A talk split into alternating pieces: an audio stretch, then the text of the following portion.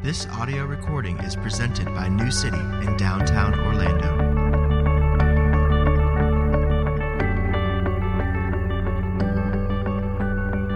Our scripture reading this morning is from Psalm 116, verses 1 through 19. I love the Lord because he has heard my voice and my pleas for mercy.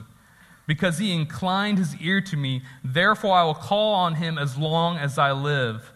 The snares of death encompassed me, the pangs of Sheol laid hold of me. I suffered distress and anguish. And then I called on the name of the Lord. O Lord, I pray, deliver my soul. Gracious is the Lord and righteous. Our God is merciful. The Lord preserves the simple. When I was brought low, he saved me. Return, O my soul, to your rest, for the Lord has dealt bountifully with you. For you have delivered my soul from death, my eyes from tears, my feet from stumbling. I walk before the Lord in the land of the living. I believed, even when I spoke, I am greatly afflicted. I said in my alarm, All mankind are liars. What shall I render to the Lord for all his benefits to me? I will lift up the cup of salvation and call on the name of the Lord. I will pay my vows to the Lord in the presence of all people. Precious in the sight of the Lord is the death of his saints. O Lord, I am your servant. I am your servant, the son of your maidservant. You have loosed my bonds. I will offer to you the sacrifice of thanksgiving and call on the name of the Lord. I will pay my vows to the Lord in the presence of all people, in the courts of the house of the Lord, in your midst, O Jerusalem. Praise the Lord. This is God's word. You may be seated. As most of you know, we're deep into a series entitled Psalms Worship in Every Circumstance. It's how to approach and worship God in any circumstance you might find yourself in. The Psalms give us a metaphor for the Christian life. It's actually the, a dominant metaphor for the entire Bible. It's one of a path, it's a journey, it's a pilgrimage.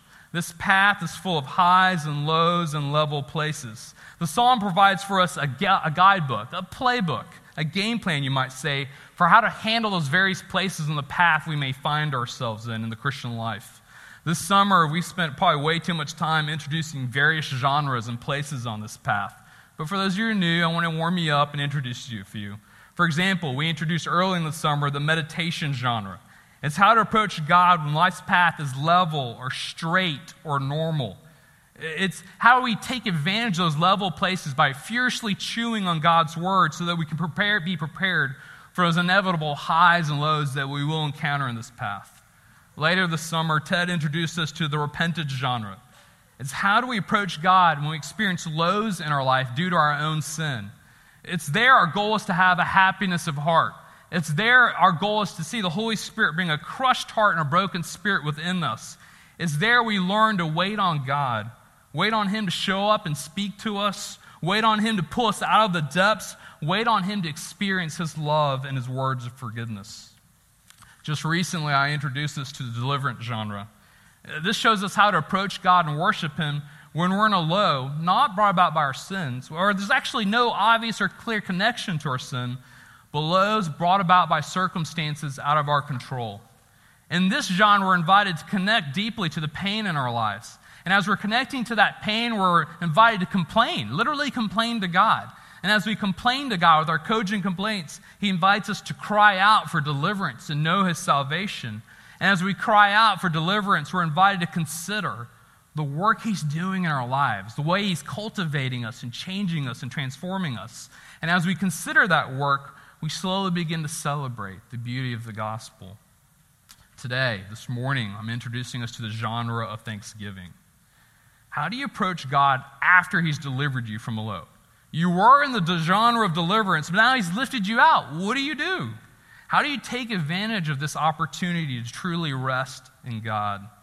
I love to introduce this genre by telling the story of, re- of the rescue of Jessica Buchanan. Jessica was born in Portland, Oregon, and she grew up in the Midwest.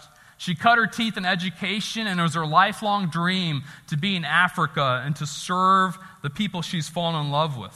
So she went and she ran around the continent doing lots of different things within education. During that time, she met her husband, Eric. He was a Swede who was equally as gifted and capable as Jessica, but also had a huge, generous heart for that continent. Jessica and her husband, Eric, eventually moved to Somalia. Uh, Jessica started working for a Danish demining charity. I didn't know what that meant at first until I read up a little bit more. She was in charge of education for the entire entity. She taught kids their ABCs and how to avoid landmines. Uh, Somalia at that time was war torn, it still is. It was ruled by landlords, and it was lawless.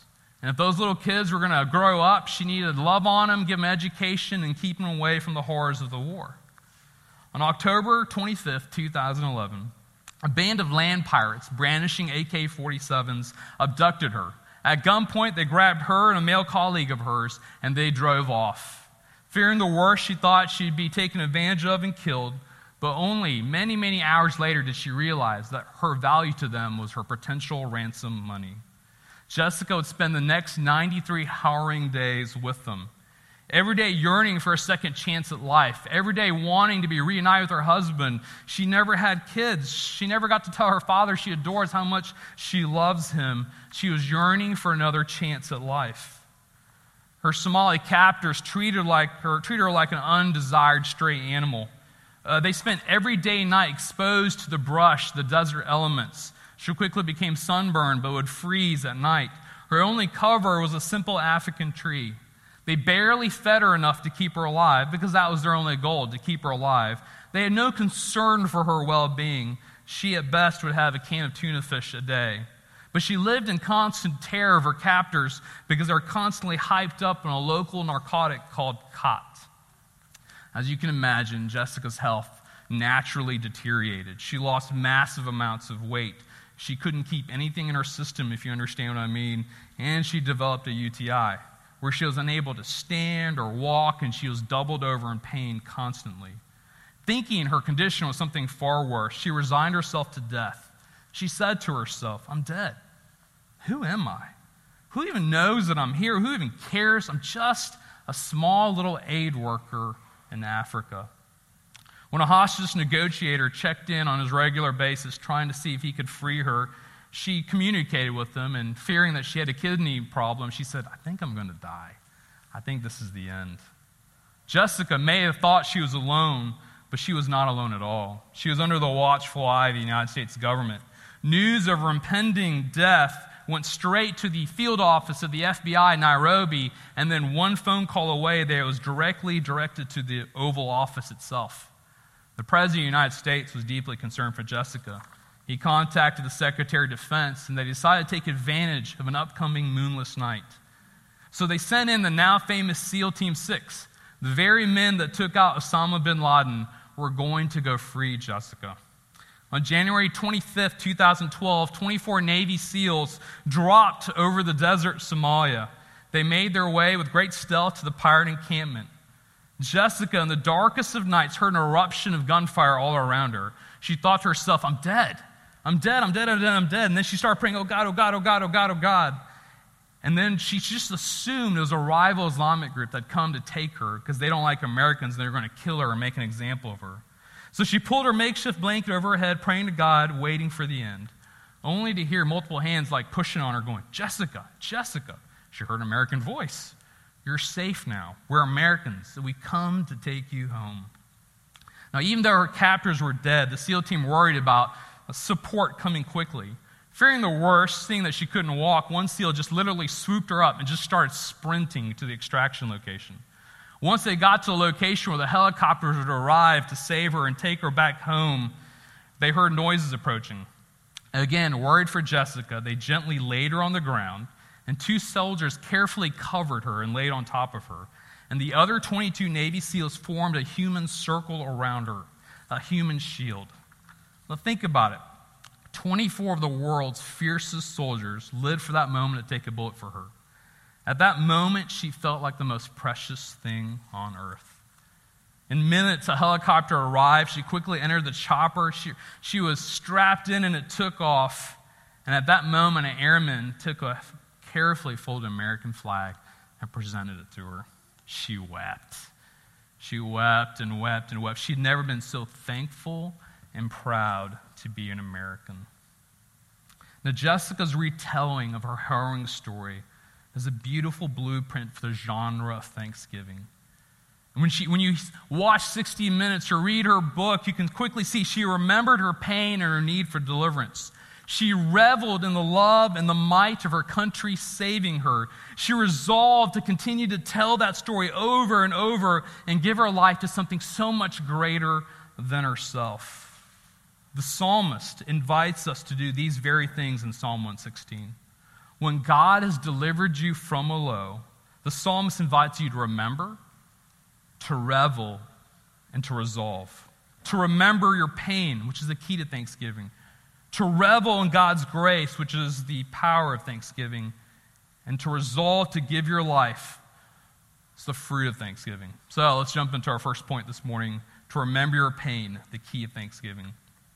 When Jessica retells her story in a 60 minutes interview, she remembers her pain. She literally relives her suffering before you on the television screen. You can, you can see that she's retasting the horror and the captivity that she just, oh, she hated. She fights back the tear multiple times. She doesn't smooth over her pain or undercut her anguish. Jessica models extremely well the key to Thanksgiving.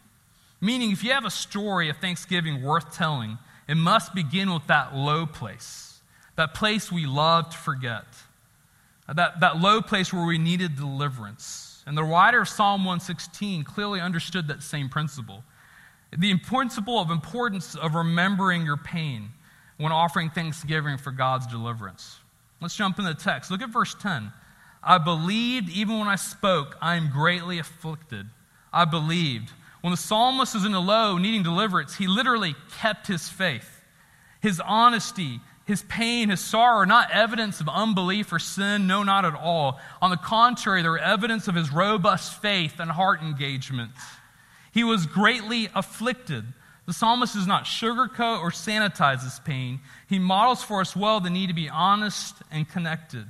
A real, healthy followers of Jesus have lows and express them with honest clarity. But he goes on in verse 3 The snares of death encompassed me, the pangs of Sheol laid hold on me. I suffered distress and anguish. Sheol and death, often in the Old Testament poetry, are described in aggressive terms. Here they're overwhelming, clutching at the living. It feels like a B rated horror movie, as if death and Sheol is this ominous vine with multiple limbs clutching at the living, trying to take them down. But just look at how the psalmist describes his suffering distress and anguish. The word anguish is helpful here. It literally means narrow spot, tight place, where there's no choices, there's no freedom. The walls are kind of pushing in, and there's no air to breathe. This psalm once again provides for us a refreshing, honest look at the, what our interior of our souls could look like after being delivered from a low. Our pain averse culture loves to forget our suffering, but it's only remembering our suffering that we can move forward in thanksgiving. As you can see again from the text, the key to thanksgiving, the start to thanksgiving, the ignition to thanksgiving is remembering your pain. Now, think back with me to the times God has delivered you from a low place. How vibrant was your thanksgiving? How technicolor was your celebration? If you want your future thanksgivings as vibrant as Psalm 116, it begins with remembering your pain, but not as an end to itself, but as a key to move forward in thanksgiving, which leads us to our second stage or point of thanksgiving to revel. To revel in God's grace, which is the power of thanksgiving. Jessica, in every interview, she clearly marveled at her deliverance. She reveled at the might and force of her country. She was struck by the magnitude of her rescue. She was blown away by how much she mattered to her nation. She was thrown off that her country would go to such great lengths to save her, and she was struck by how loving and gentle her rescuers were. Like Jessica, the psalmist revels in his deliverance. He glories in the God that has been so gracious to him. He basks in the wonder of the faithfulness of his God. Look at verse 4. And then I called in the name of the Lord, Oh Lord, I pray, deliver my soul. he quickly recalls his prayer of deliverance, and then he builds from there. Verse 8 For you have delivered my soul from death, my eyes from tears, my feet from stumbling. He quickly restates how has God lifted him out of that desperate low place. And then verse 5 Gracious is the Lord, and righteous. Our God is merciful. In the Hebrew, you can just see this verse pop out of the page. It's an outburst of praise. This is a personal restatement of God's own description of himself in Mount Sinai. There's no pretense, there's no presumption. The psalmist celebrates the grace of God, which he has not merited, which he does not deserve. The psalmist gives credit where credit is due. His deliverance is based on God's mercy, his deliverance is based on God's faithfulness to his promises. And then he builds from there. Verse 7 Return, O my soul, to your rest, for the Lord has dealt bountifully with you. Now, just like Psalm 42 and Psalm 103, the psalmist is inviting us to talk to ourselves. He's inviting us to challenge and charge and command our souls to activity. He's functionally saying, Look how bountiful and generous and kind and open handed and gracious God's been to you. Soul, look at the grace of God. This is your home, this is your true rest. Soul, look and come back to this place. Look at the God who gives you this grace. Look at his endless mercy. Rest only here. But I actually think verse 7 is not the height of his wonder and his love, but verse 1. This psalm starts off with a bang. It starts off with force. Look at verse 1 with me. I love the Lord because he has heard my voice and my pleas for mercy. There's actually no object here in the Hebrew. They imported the Lord here. The, the psalm literally starts off with, I love. The psalm starts off with passion and love. Right out of the gate, he starts out with his present tense love for God. It reminds me of the letter of John where he says, We love because he first loved us. The psalmist is madly in love with his God, ravished with his God because his God loves him. Do you revel in your deliverance? Do you glory in the grace of God? Do you wrestle your heart down to rest in that grace God has for you? And do you focus your channel and your affections upon your gracious God? Let's be honest for a moment. This is something we don't often very do. I know when I've looked over this text and looked over my heart, I don't think I can be described as one who revels in God's grace and glory. We quickly forget or take credit of the lowercase d deliverances. So, how do we recapture the power of thanksgiving? How do our hearts light up with the grace of God and His love? Uh, it starts with reveling in our capital D deliverance. Think about it. How has your gracious God delivered you? Unlike Jessica, like every other human being, you deserve the captivity and sin and death that you were born in. Your hearts, in so many levels, wanted to be authority unto itself, and you rebelled against both the law of God, but also the love of God as well. Yet, like Jessica, you remember the torment and the bondage of your sin and how your sin pressed in on you and led you to places you did not want to go. Yet your Father in heaven moved towards you in your sin and shame. He chose you in the midst of the enemy camp in which you lived in, and the Father sent his Son down to you. On the cross, Jesus laid on top of you. He covered you, and he absorbed the wrath that you deserve, the punishment you deserve for all your sin. And as he covered you and took on your sin and shame, was crushed for you and died for you, he gave you his identity. He gave you his righteousness. He gave you his standing before his heavenly Father. From there, the Father and Son have given you the Holy Spirit, and they've made you alive to God and a son and a daughter, but not just a child of God, an heir of all things to come.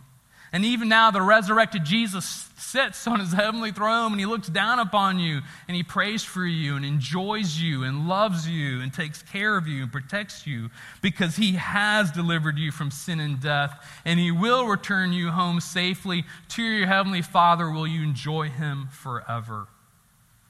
Now, think of how much you matter to your Heavenly Father. Think of how precious and costly you are to Him. Think about how much He loves you that He would sacrifice His Son for you. Now, look, I know it's not cool or modern or Presbyterian or urban or sophisticated of you to revel in God's grace. It's so rarely done. But it's the power of thanksgiving. It's, it's what unleashes the gospel in your heart. It's what propels you forward in worship. It's what liberates you to affectionately love your God back. But this is what's most challenging to me about this psalm.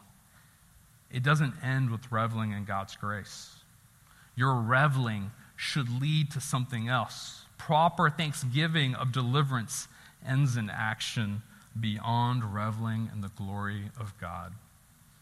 Again, from our text, we see the key to thanksgiving is remembering our pain. We see the power of thanksgiving is to revel in God's grace. Finally, we'll see that the fruit of thanksgiving is to resolve to give your life. Again, to resolve to give your life, the fruit of thanksgiving. Now look at verse 2. Because he inclined his ear to me, therefore I'll call on him as long as I live. It's a summary statement of the entire chapter. It's a summary statement for his renewed resolve. Because God first loved him, I will call. But what does the word call mean? Call means to pray and to praise and to proclaim. So you can see that the fruit of thanksgiving is to resolve to pray to his gracious God, praise his gracious God, and proclaim his endless worth of his gracious God. So, how does that fruit compare with the fruit of your thanksgiving? Oh, I wish the psalmist ended there, but he kept going. Verse 9 I'll walk before the Lord in the land of the living. Literally, he will walk before the face of Yahweh. The psalmist is clearly referencing Psalm 56, verse 13. There he promises to walk in the presence and the light of God. Again, look at the fruit of the psalmist's thanksgiving. It's a resolve to live under the gracious presence and awareness of God. How does this compare to the fruit of your thanksgiving? He doesn't end there. Go to verse 12. What shall I render to the Lord for all his benefits to me? The psalmist is asking a rhetorical question. What return can I give to God for this salvation? How can I repay God back for all this grace he's given to me? The psalmist, in his fervent gratitude, he's a little worked up here. He's making a powerful point in expressed in a question. There is no way to pay back God. There is no limit to how we can respond back to God's love and mercy, which begs the question how do you respond to the deep and perfect and limitless love of God that demands everything? Just watch the psalmist, the next five verses. Verse 13 I will lift up the cup of salvation call on the name of the Lord. Now, cup of salvation, this is a hard one. It's a very irregular use of this word. When you try to tie it back to temple worship, it ceases to make sense. And trust me, a hundred commentators tried. A drink offering, which they try to compare to, is typically poured out. But this is referring to a drink that you lift up, which means you own, you drink, you use. Now we know in the scriptures there's a cup of wrath that needs to be drunk. And someone has to drink that cup for our salvation. And this morning we rejoice that Jesus drank that cup for our salvation. But this, this is not a, a, a cup of wrath. This is a cup of salvation that we get to drink. This cup stands for all the blessings that belongs to a person that God loves.